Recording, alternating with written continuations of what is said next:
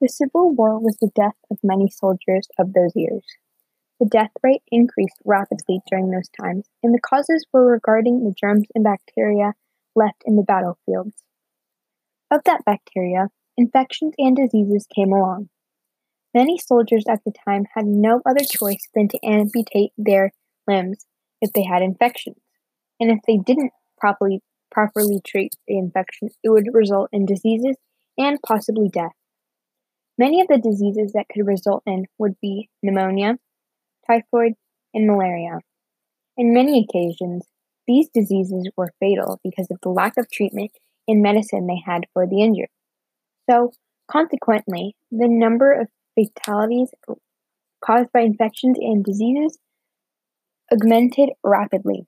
The more soldiers died, the less opportunity of winning the war.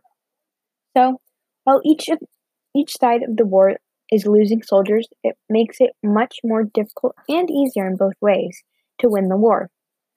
It is stated to be that approximately 660,000 soldiers died from these diseases and infections.